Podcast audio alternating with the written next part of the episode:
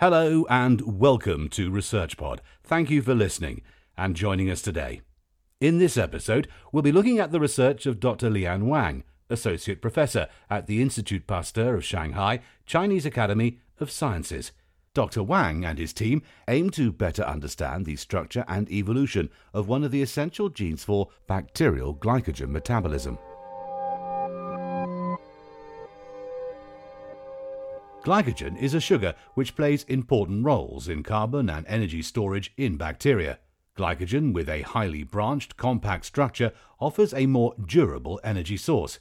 This characteristic is associated with bacterial environmental durability, such as the ability to survive in deep sea vents.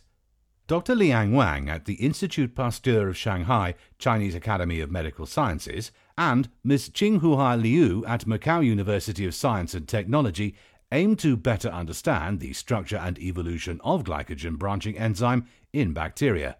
Previous research indicates that there were two main types of the branching enzymes, but new research indicates there is, in fact, a third. Glycogen is a type of multi branch sugar or polysaccharide used for energy storage in animals, fungi, and bacteria.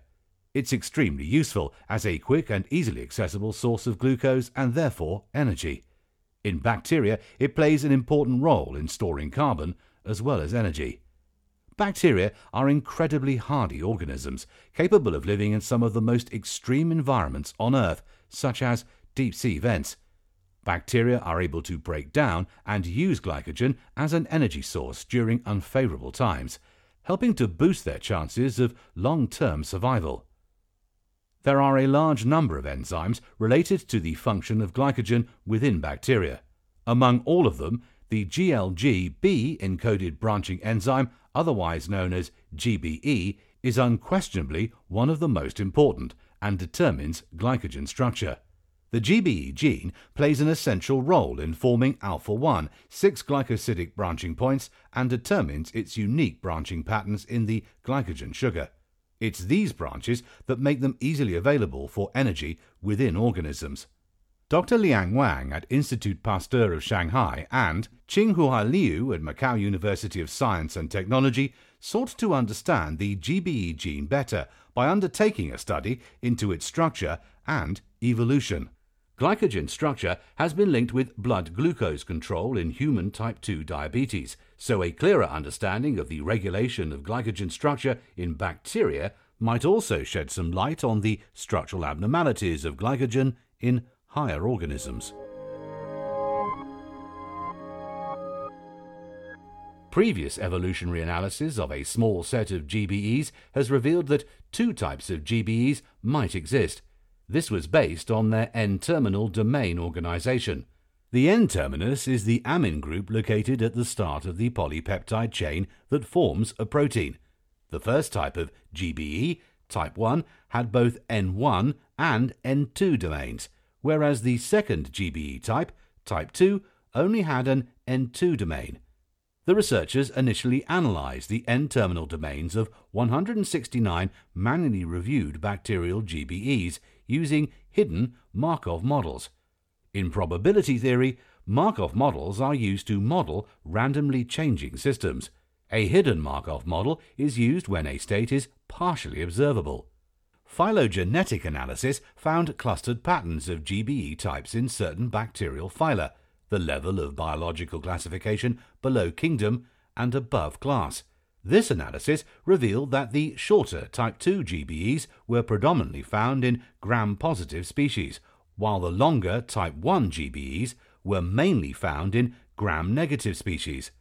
Gram-positive and gram-negative describe the difference in outer layers between bacteria. Gram-positive bacteria have thick peptidoglycan layers that can absorb surrounding materials, whereas gram-negative bacteria have multiple thin membrane layers that can excrete toxins.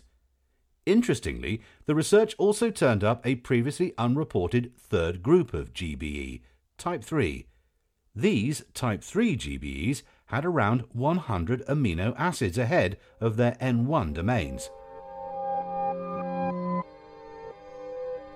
Several previous in vitro studies have linked N1 domains with the transfer of short oligosaccharide chains during glycogen formation.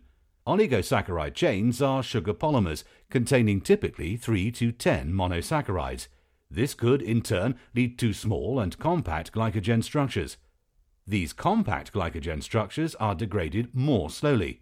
As a result, they may serve as a particularly durable energy reserve, which could contribute to the enhanced environmental persistence shown by bacteria. The researchers suggested that this could form the new basis of a class of GBEs based on their N terminal domain.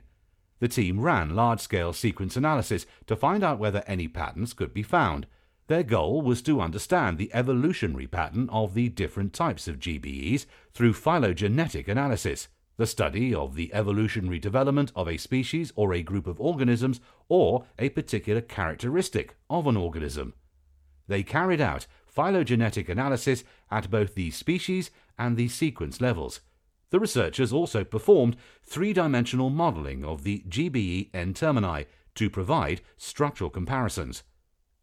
The researchers systematically investigated GBEs in thousands of bacterial species from the perspective of sequence evolution and domain structures.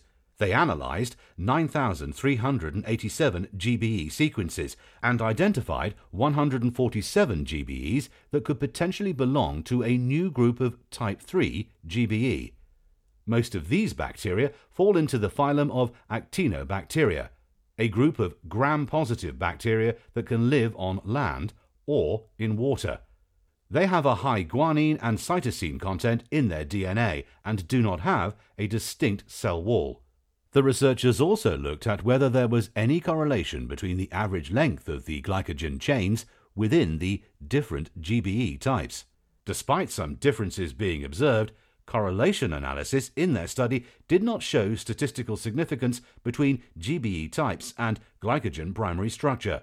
One possible explanation for non correlation is the analysis had an insufficient amount of data from a variety of sources. Dr. Wang's work suggests that future studies applying standardized glycogen extraction and structure characterization techniques in more bacterial species would be beneficial. The research team believes that, given how important the GBE N terminus is for glycogen structure, it would be worth looking into the functions of the extended N terminus in type 3 GBE and compare the results with those from type 1 and type 2 GBEs.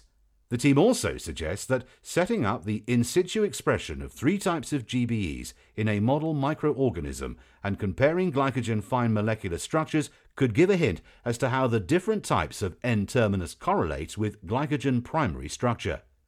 Notably, the N terminal domain in bacterial GBEs has a high variability and comparative uniqueness. This could potentially serve as a future drug for the development of antibiotic treatment or as a biotechnological tool for enzymatically manipulating the glycogen structure. Future treatments could help weaken bacterial persistence through the potential linkage between glycogen structure and bacteria's energy supply. That's all for this episode.